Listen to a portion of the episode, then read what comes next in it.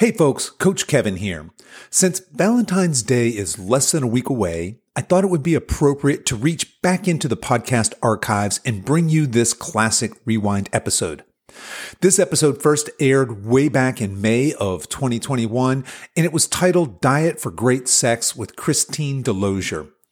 Now, I know many of you will be having a hot date night with your someone special next week, but did you know that the choices that you make during your date night dinner can have a big impact on what happens later that evening? Stick around. Christine is going to help us decide what we should and shouldn't eat to optimize our sex life.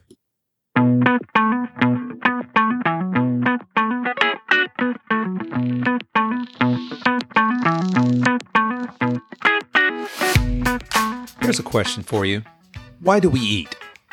On the surface, it seems like a simple question. We eat because it's biologically necessary for our survival. But for us humans, it's a bit more complex than that. We eat for a number of reasons. We eat for social and emotional reasons, to celebrate big occasions, or as solace when we're depressed or anxious. Some of us have religious or ethical guidelines for eating. Many of you listening to this podcast eat to fuel your fitness goals, Powerlifters, bodybuilders, endurance athletes, and CrossFitters all eat in a prescribed manner to fuel their activity. Many of us eat in order to lose or gain weight.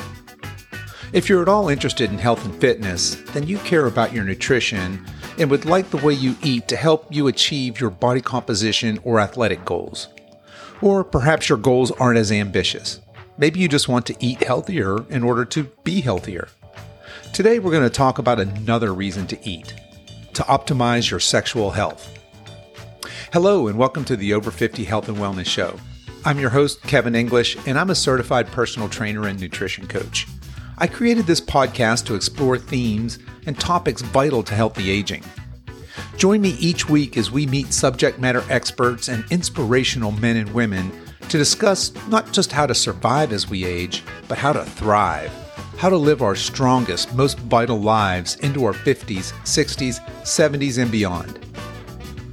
My guest today is Christine DeLozier. Christine is an acupuncturist and herbalist who specializes in sexual health. She holds master's degrees in acupuncture, traditional Chinese medicine, and counseling, and she's a certified holistic nutrition counselor. She is the author of the book titled Diet for Great Sex Food for Male and Female Sexual Health which uses scientific evidence to uncover the best dietary habits for great sex, merging modern science with traditional Chinese medicine. I asked Christine where her journey of traditional Chinese medicine, nutrition, and sex began. So it all started with the nutrition piece. I've always been obsessed with a natural way of living, nature. So I've always felt the best approach to health is first and foremost through the foods we eat and trying to stick as close as we can to what Mother Nature intended. Then later on came the Chinese medicine. The more I learned about Chinese medicine and acupuncture, the more blown away I was by how much it's able to accomplish in the body without the use of any pharmaceuticals or, or anything that has the potential for more serious side effects, that sort of thing. So I I went to school and I studied acupuncture. I went into private practice and along the way in my early in my practice, I chose to specialize in sexual health. So the way that came about, you know, most acupuncturists, we treat a lot of back pain, a lot of headaches, a lot of neck pain, that sort of thing. And one of my patients that I had been treating for back pain came in and just asked me if I could do anything to help him have stronger erections. And I said, you know what, let's give it a whirl. It's not something I treat all the time, but it's something that, I, you know, I learned in, in acupuncture school. We certainly learned about sexual health. So we did that and he had great results. He came back the next treatment and he had reported to me that, you know, this has been something that's, that has been an issue with him and his wife. And after the treatment, they had a really great sexual experience. And then as, as we continued to treat him, he got better and better results. He was really happy. And then I ended up having similar results with a few more patients that I treated. And I thought, you know, this is something that really has the potential to bring a lot of value to people's lives. And it's something that's really difficult to treat. So I decided to specialize in sexual health. Okay, let me back up and pick some of that apart a little bit. You had mentioned that it was the food first. That was kind of your start on this journey that you just always had this affinity for healthy food and optimal health uh, nutritionally. Where do you think that came from? I mean, was it was that something that your parents instilled into you, or where did that come from? Okay, my mom was a single mom. She was a single teenage mom, and she had to work like three or four jobs always to support us. So we grew up eating frozen dinners. We grew up eating a lot of processed foods, a lot of junk food, a lot of stuff that we would, you know, from a can, that sort of thing. So no, all of my whole childhood was spent actually building up plaque accumulation in my blood vessels, including those leading to the genitals, which is definitely not what we want for great sex so no, that that's not where I came from.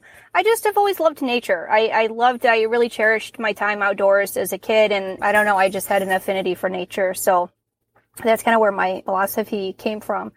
And I'm a foodie. I love food. I love the aesthetic of food. I like taking pictures of it. I love cooking. And so it's just something I'm naturally motivated to do. I just like it.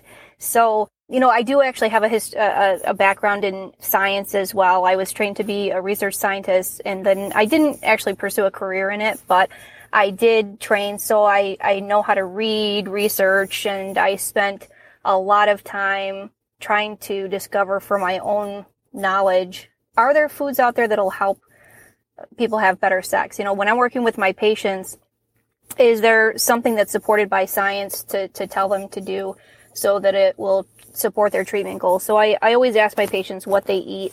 And when I looked at the, the medical literature, I found that the answer was absolutely yes. Food has a very, very strong impact on, on how we experience sex.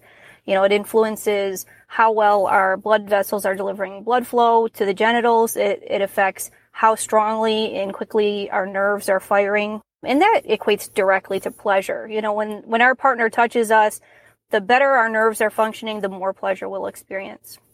And then thirdly, sex hormones. So food affects that whole entire trifecta of great sex, if you will.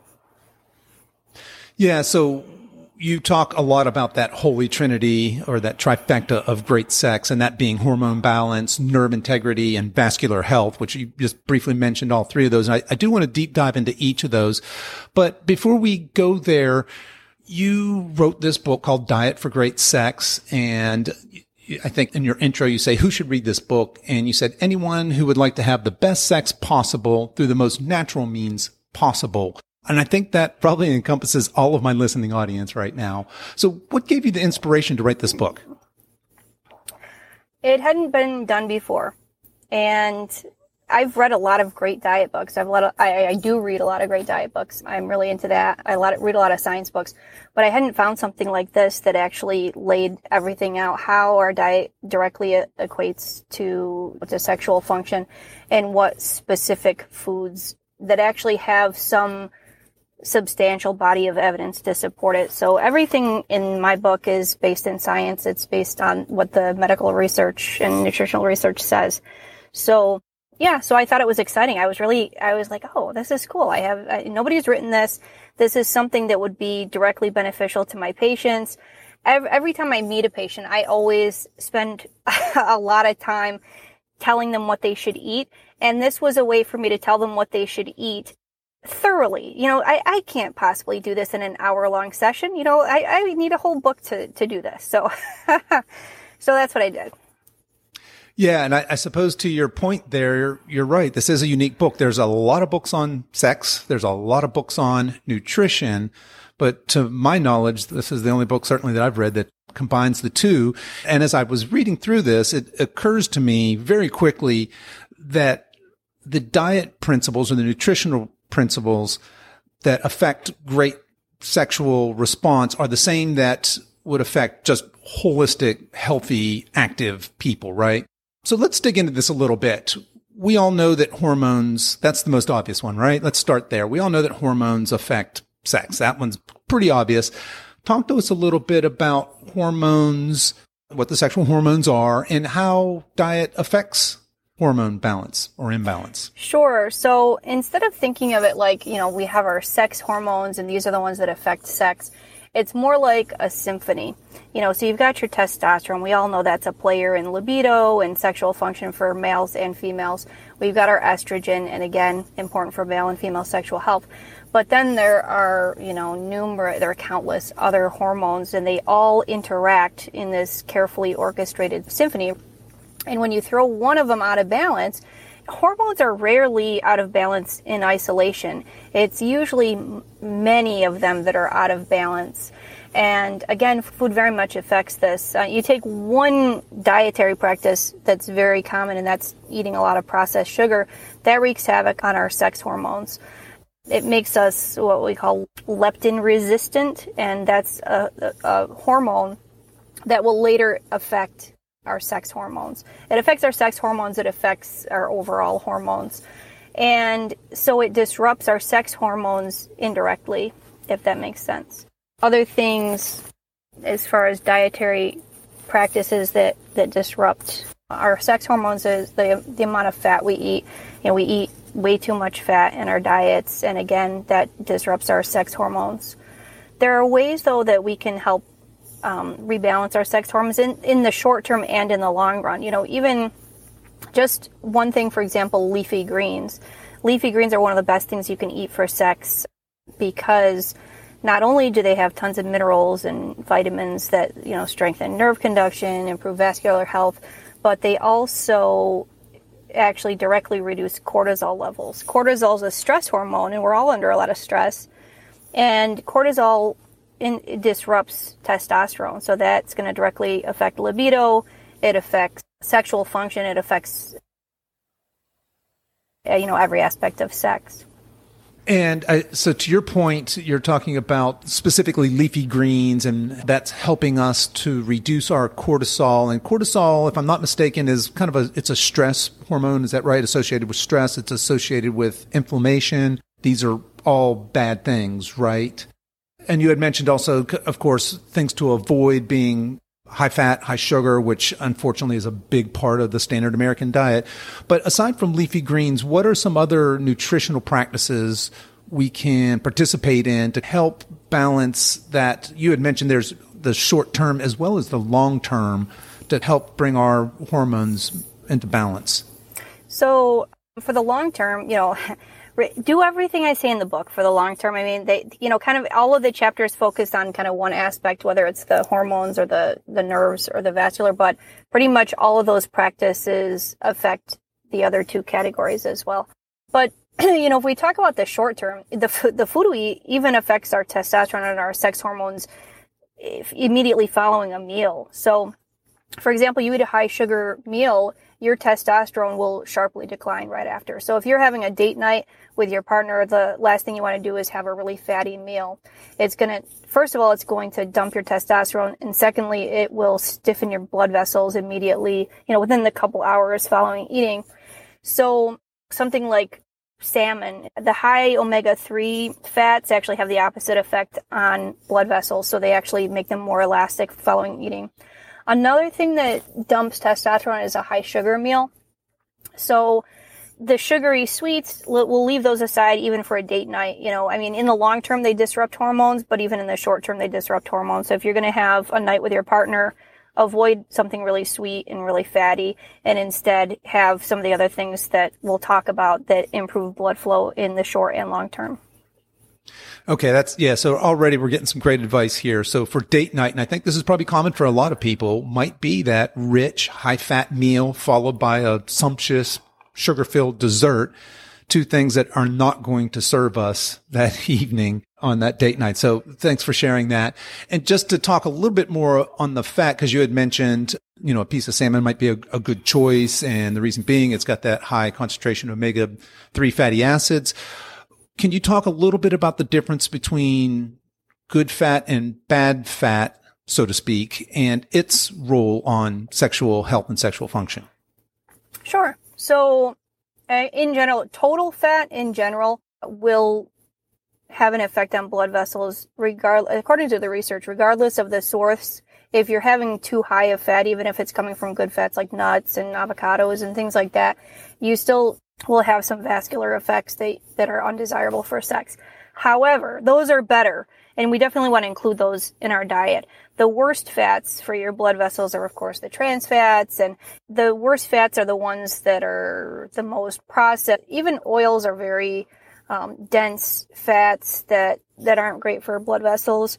Your best source of fats, again, are going to be something like your omega-3 rich fats, your um, PUFAs and your MUFAs, you know, so your monounsaturated fatty acids, your polyunsaturated fatty acids.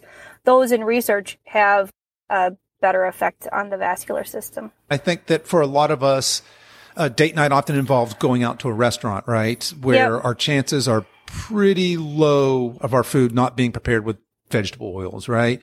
So we'll get around to talking about what we should eat for a date night. But for now, let's, let's move on. Let's move on from hormones and understanding that hormones and this nervous system and vascular system and all these things are, they're not independent of one another. They're, they're working in concert, just like you had mentioned your hormones. It's not so much of any one hormone. We think testosterone and estrogen typically when we think sexual health and function, but it's, I think you called it a symphony of hormonal balance. And we certainly want to eat for that balance, both short term and long term. In terms of the nervous system, you had written that as we age, our nerve impulses, they grow weaker and slower, and they take longer to respond to stimuli. And what this means for sex is that the communication between the genitals, the spinal cord, and the brain is not as good, which can result in less arousal and less pleasure. And for those of us folks over 50, if we eat more antioxidants and omega 3s, we can improve some of that nerve conduction. Is that is that a fair way of saying that? Absolutely. Yeah. Yeah, that the damage that happens, so it's not just where, you know, it's not just aging. What it is is oxidative stress it's all of that accumulated oxidative stress from our lifestyle, from our diets, the way that we treat our bodies, our exposure to environmental toxins. It all causes oxidative stress on our nerves and slows them down. So there's been lots of research showing that antioxidants will in fact speed up nerve conduction.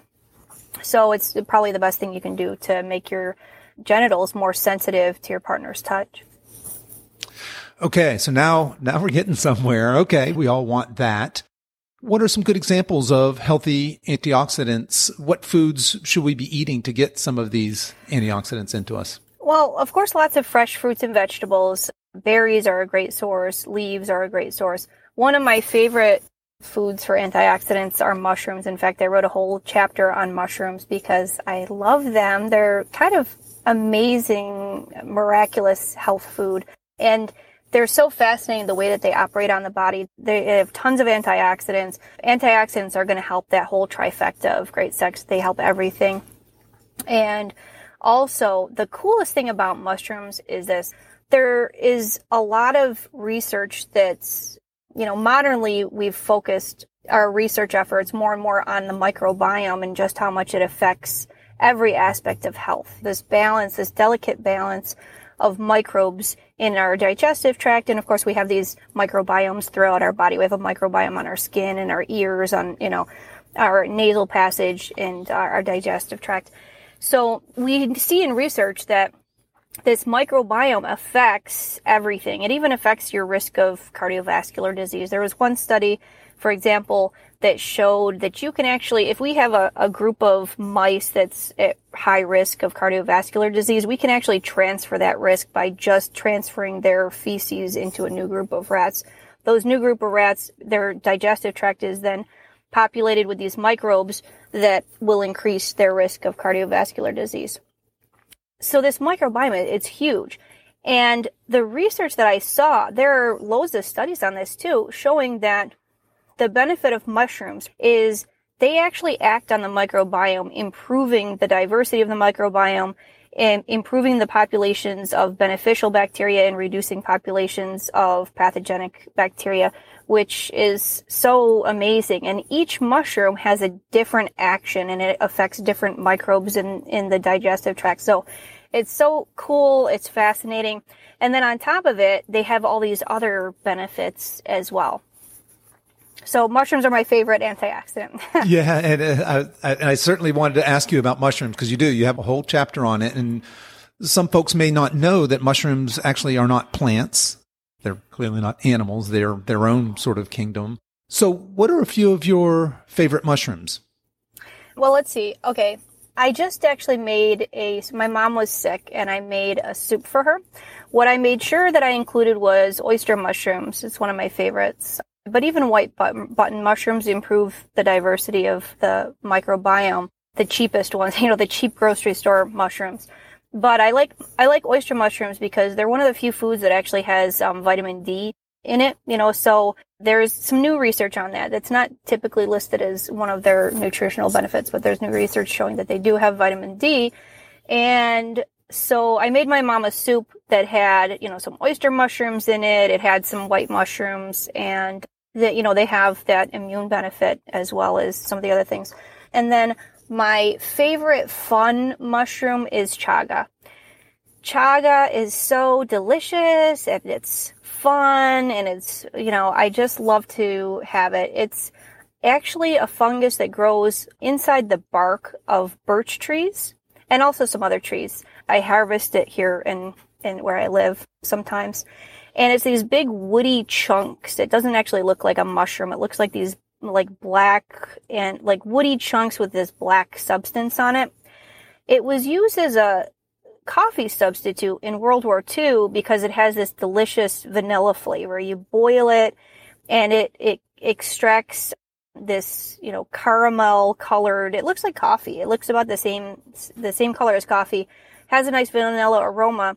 And what I like to do with it is I either put a little spoon of honey in there or I'll throw some fennel, some cinnamon, some cardamom, and some other spices in there, some cloves maybe, and I whisk it up with some honey and uh, maybe some almond milk or something, and I have it either iced if it's in the summer or hot in the winter as a nice a chai latte. If I'm not mistaken, that sounds familiar. I think that recipe's in your book. Is that right? It is. That yep. Yep. Mushroom latte. Yeah, yeah. Okay. Yeah. So certainly oyster mushrooms are something that are fairly accessible. I know that you can go online and buy a kit and grow your own. So, and they're probably in some of your local grocery stores, certainly button mushrooms. When we start getting into things like chaga and cordyceps and some of these other more exotic ones, uh, how does one go about procuring or finding these? Is that, uh, that's part A. And then part B is I know that, for example, some of these mushrooms now there's this in the, kind of the health and wellness space, these things are being powdered and sold as supplements. Is that a good option for somebody who doesn't have a local resource to get some of these mushrooms fresh?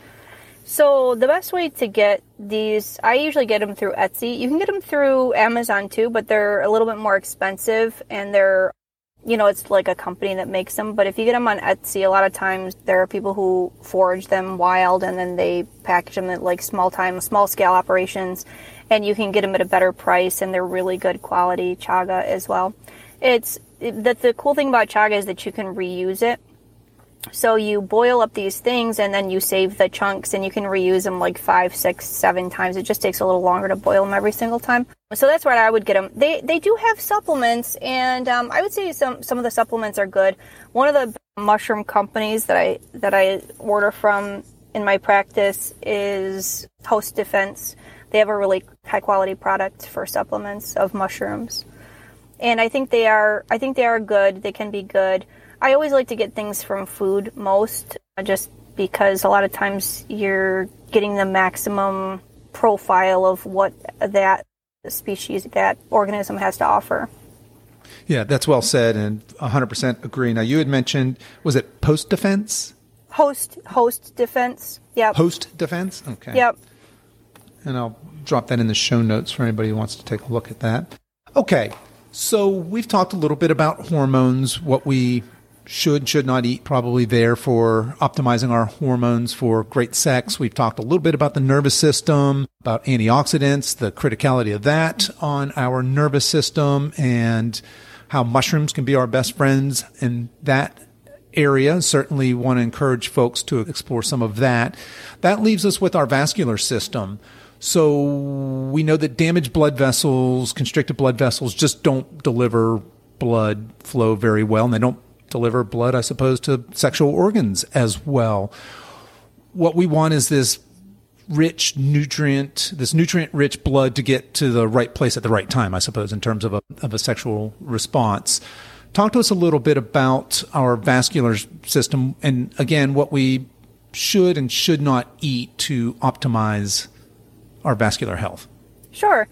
So, first of all, let me tell you that blood flow, we all know that it's important for male sexual health and for strong erections, but what most people don't realize is that it's equally important for female sexual function and sexual pleasure.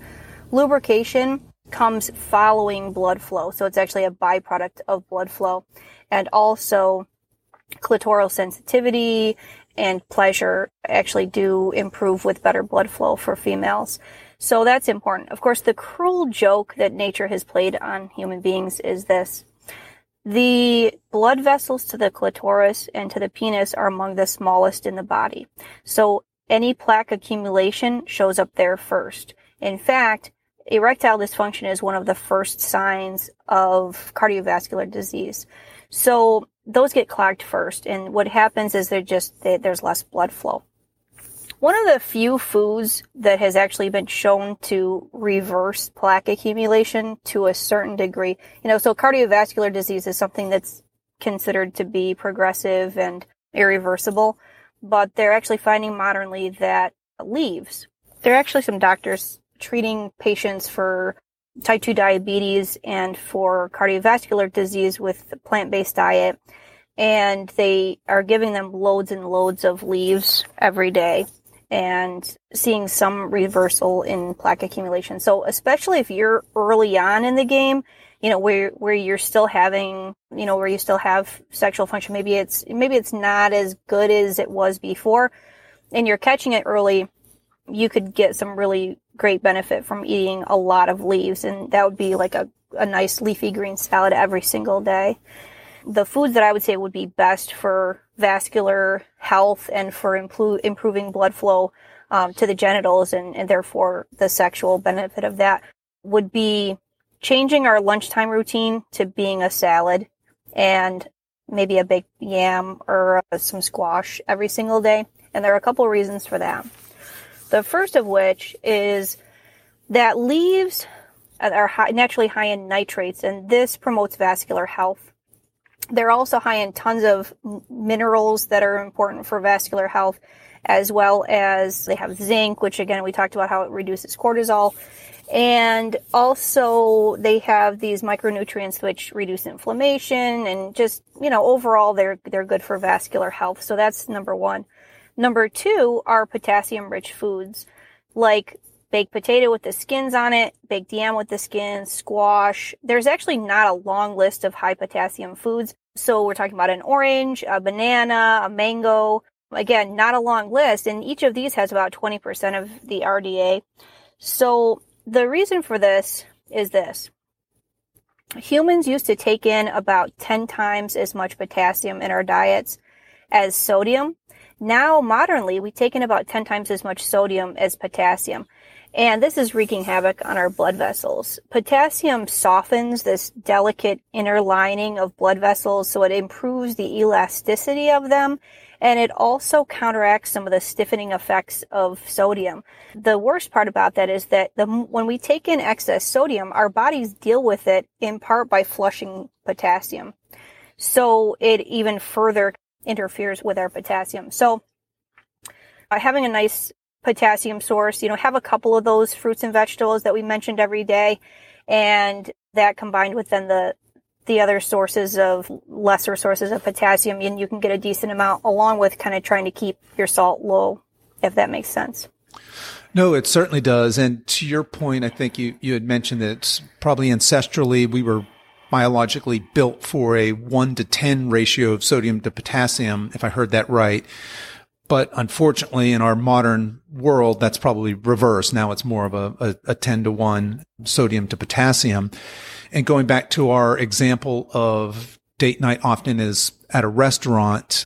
I know that when we cook here at home, there's not big salt users and it's amazing. Some restaurants, when you go out, the biggest flavor profile and pretty much anything you order is salt. We, we just salt everything as Westerners and it's also fascinating that you mentioned that the smallest blood vessels are those leading to our genitals and they're the first to, to start to get the ill effects of this constriction. Okay. So keeping kind of on that mineral and micronutrient train for just a minute, talk to us a little bit more about some of these other minerals. I know that in the book you go through and you talk a lot about, I think some of the big ones would be magnesium, zinc certainly is one that comes to mind, calcium, in, in addition to the sodium and potassium. Yeah, so when all of these minerals, they're involved in every process of the body. So from, you know, every time a nerve fires, you're utilizing all of these minerals, these major minerals, calcium, magnesium, sodium, potassium. And so nerve conduction, of course, re- relies on these minerals and our bodies, while they always struggle, you know, they strive to maintain this perfect balance of minerals. When you're not getting enough of them in your diet, it, it absolutely affects your health. So I've talked to people and they've said, oh, well, you know what? Not having enough potassium doesn't matter because your body maintains these precise levels of sodium and potassium and it just flushes out all the excess sodium. So you're fine. And with other minerals, all of these, the, all of these minerals, if our bodies do still maintain function even at suboptimal levels of these minerals, but it certainly still affects our health. It definitely affects our vascular health, our nerve health, our hormonal health. It affects everything. And so I, I, should say though that I, I personally feel like the best way to get these minerals is through diet. I think it's really hard to kind of play God and figure out or play Mother Nature and take supplements that are in these optimal ratios. All these minerals compete with one another. So calcium can interfere with iron absorption. Magnesium can interfere with um, calcium absorption. You know, zinc can interfere with magnesium absorption. They all they all compete for binding sites in the body. And when you load up on one of them, you can inadvertently give yourself a deficiency in another. So trying to play the supplement route with um, minerals can be tricky. I mean, having said that, a lot of us, many of us don't get enough of these minerals in our diets. And so, you know, so if somebody wanted to supplement, can take a multi-mineral, it, it should be more broad and balanced though, if you're going to do that. Because these minerals, it's basically this complex sequence of chemical reactions involving all of these all of these minerals. You know, that's how our body operates. Every time our heart contracts, when even, you know, peristalsis, the muscular contractions that move food from one end to the other, they all rely on these on these minerals. Just like okay, so we have these distinct pieces. You know, we have the, the vascular system, the nervous system, and the hormonal balance. But of course, every substance produced by the body is controlled by our nervous system ultimately. So they're all kind of mutually influential, and every nerve contraction de- depends on this adequate balance of minerals. Yeah, and I, I love how you bring up the the topic of supplementation and how individual supplementation, which is, it fits our culture, right? We have this instant gratification kind of mentality, but clearly getting our micronutrients, minerals, vitamins, etc., through whole foods would be the preferable way. And then if there's for some reason you can't get that working with your practitioner to come up with a supplementation plan. And I think you also brought up a great point when you talked about the body and uh, uh, you were describing mineral balance, how the body will maintain function, but you made the distinction between functioning, just getting by and not shutting down versus optimal health. And that's really what your book is about. It's about optimal health. It's about, you didn't call it just having sex. You, you called it having great sex, which means that you're going to have to have this optimal, great diet, right? You're going to have to have all of these systems, this hormonal system, this nervous system, this vascular system all firing together to work optimally. So I, I yeah, I love all of that. Being a bit of a nutrition nerd myself, I love it. so Christine, let's switch gears just for a minute. You've got another section of your book, for lack of a better word, I'll call them aphrodisiacs, right? So most people out there probably thinking, well, okay, oysters, they've got a reputation, ginseng, that's, you've got a reputation there.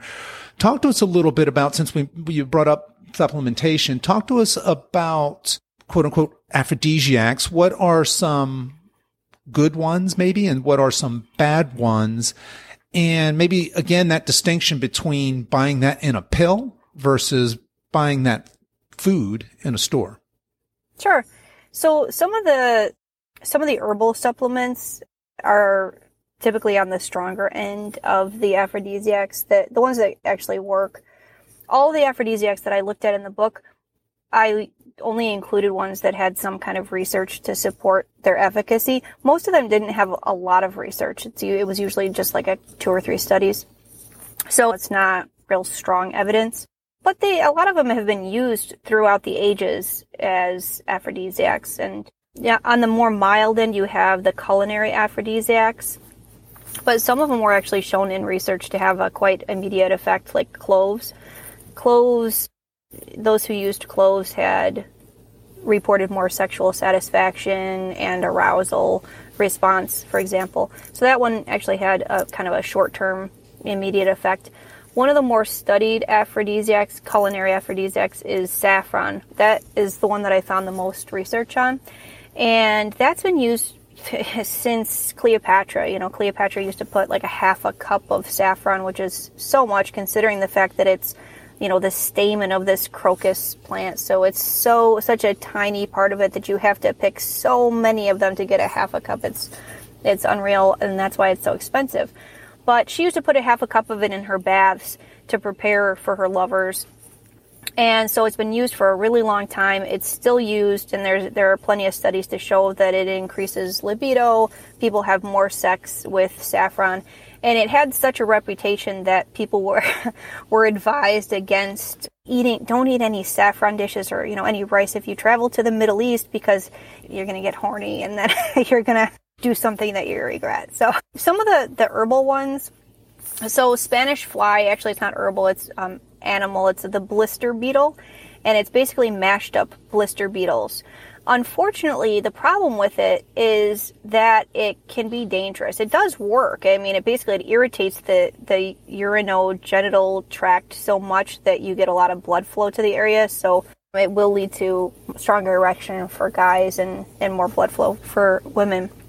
However, the amount that you need to have an effective dose is dangerously close to the amount that's a toxic dose and for that reason lots of people throughout history have died using it. So it's not it's not one that I would recommend for sure.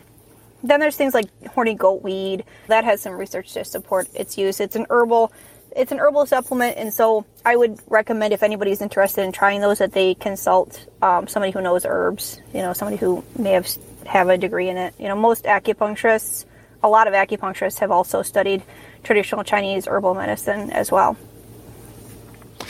Okay, yeah, that's so that's fascinating. You make a distinction between culinary aphrodisiacs and herbal aphrodisiacs, and until I encountered your book, I never.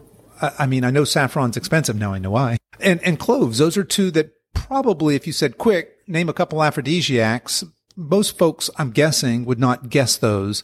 And yet there they are kind of at the top of your list. And I think we've all probably heard of Spanish fly. And again, until I, I read your book, I had no idea what it really was, nor did I know that the effective dose was dangerously close to the toxic dose. So probably one to, to stay away from. There is some gems to be mined there, right? In that space of, again, of food and some foods having some short-term effects as well as long-term optimal health effects, right?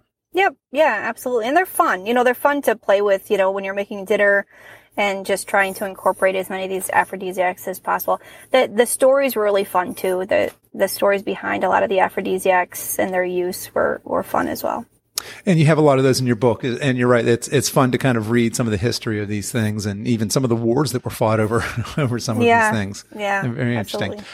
All right. Well, we've mentioned your book a couple times, and one thing that struck me as I, I read through the book, we have the very straightforward, this is what you should and shouldn't eat and why for great sex. But you take a very holistic approach to sex. And in addition to diet, you talk about the importance of things like exercise, sleep, and of course, the biggest turn on of all is being kind and nice to one another. You even have some worksheets in there for couples to increase uh, sexual awareness of each other. I think we've pretty well covered why diet is critical for great sex, but talk about some of these other more holistic lifestyle pieces.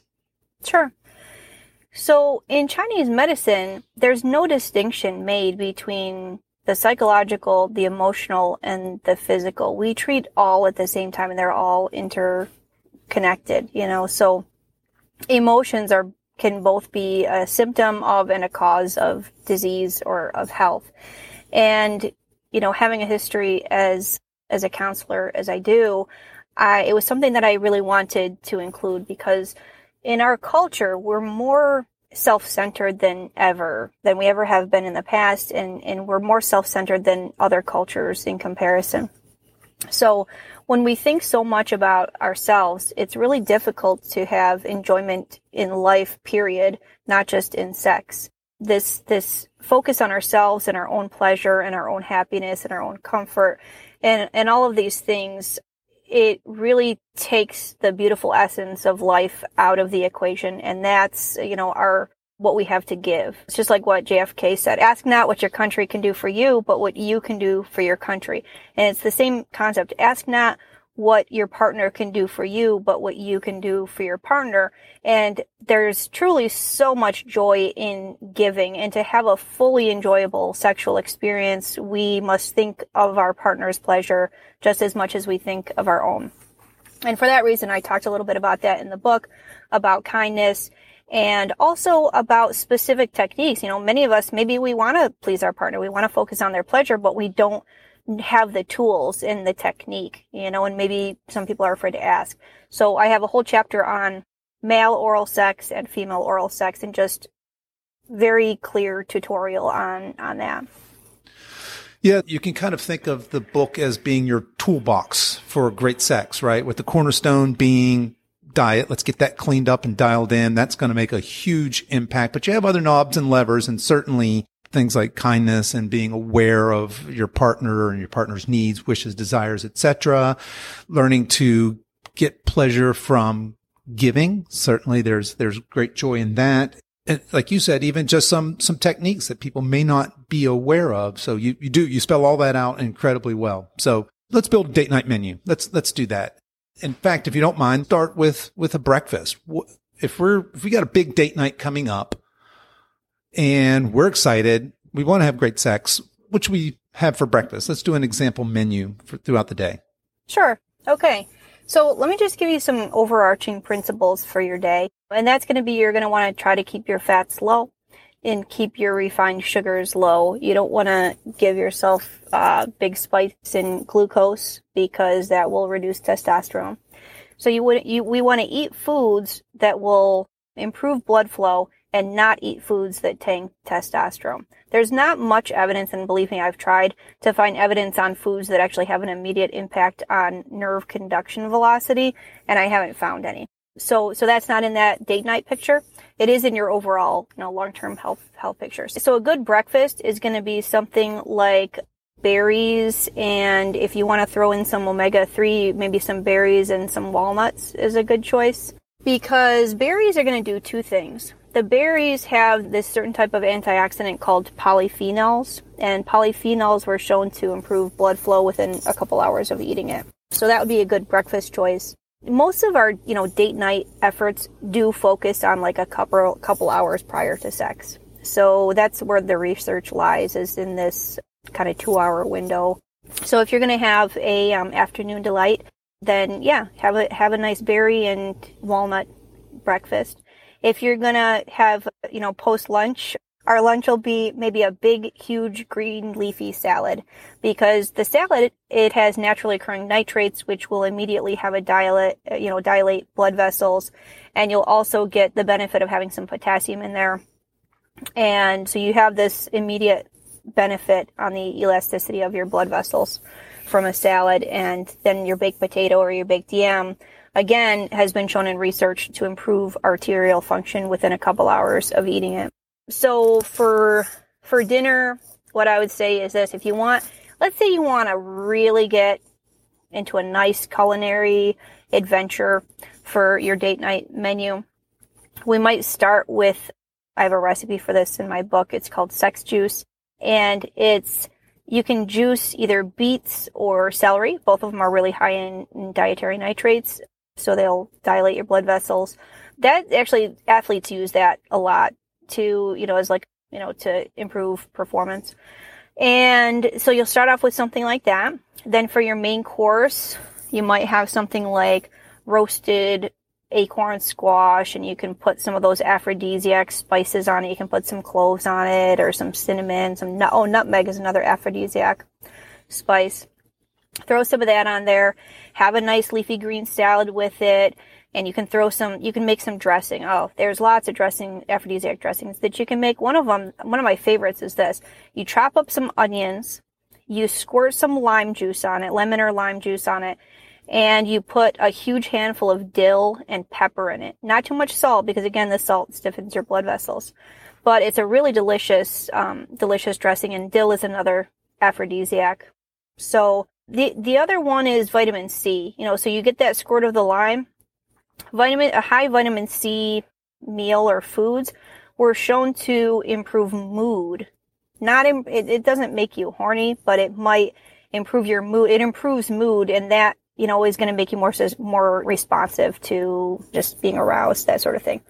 So you squirt your lime juice on there. Then you might have some maybe steamed beets or, or other steamed vegetable and the, the protein, if you're plant based, again, you might do something like walnuts. If you do eat animal products, then you might want to do something like wild salmon, which again is going to have your omega 3s and that will improve vascular elasticity within a couple hours of eating it. And then for dessert, instead of a sugary snack, you know, or a sugary dessert, you're going to have something like maybe raspberries with mango or you know, and you could even have a few walnuts on top, that sort of thing. It's actually really good. It tastes really good. It's a nice dessert. The thing about it is, you got to train your body. The research that I saw was this because of how much fat and sugar we eat, we've rewired our brains to require more of it before it'll release dopamine. And dopamine means pleasure. It means this is the pleasure we get out of food. So when you eat healthy for a couple weeks and reduce the fat and the sugar, it rewires your brain to actually get pleasure out of healthier foods. So that's it in a nutshell.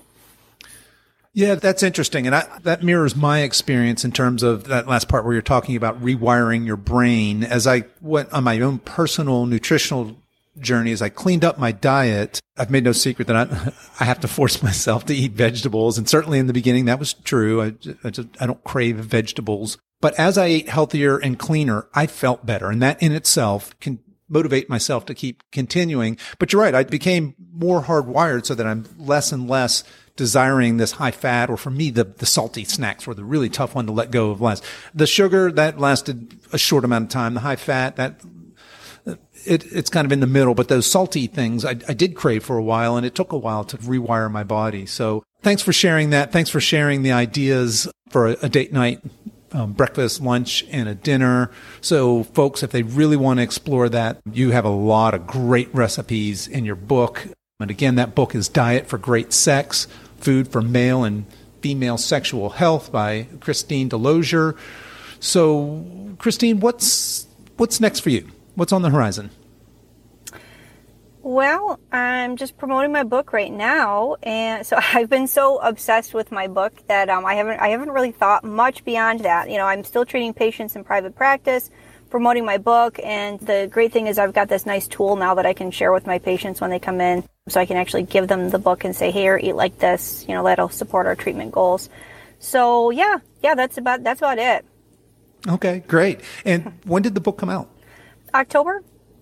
Okay, yeah. So, and we're recording this now in, in March of 2021, so it's just a few months old, and it's available basically anywhere, right? I, I grabbed it Amazon, on Amazon, so yeah. your favorite bookseller, you can, you can get that.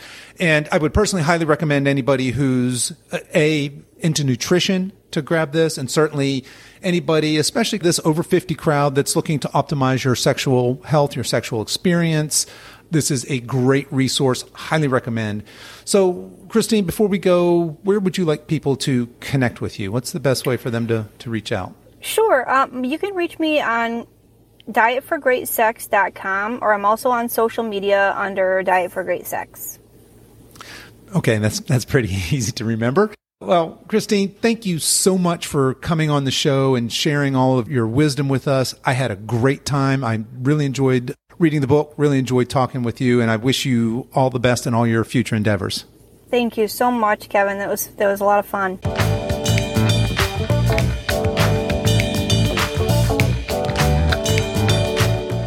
Well, that's our show for today, folks.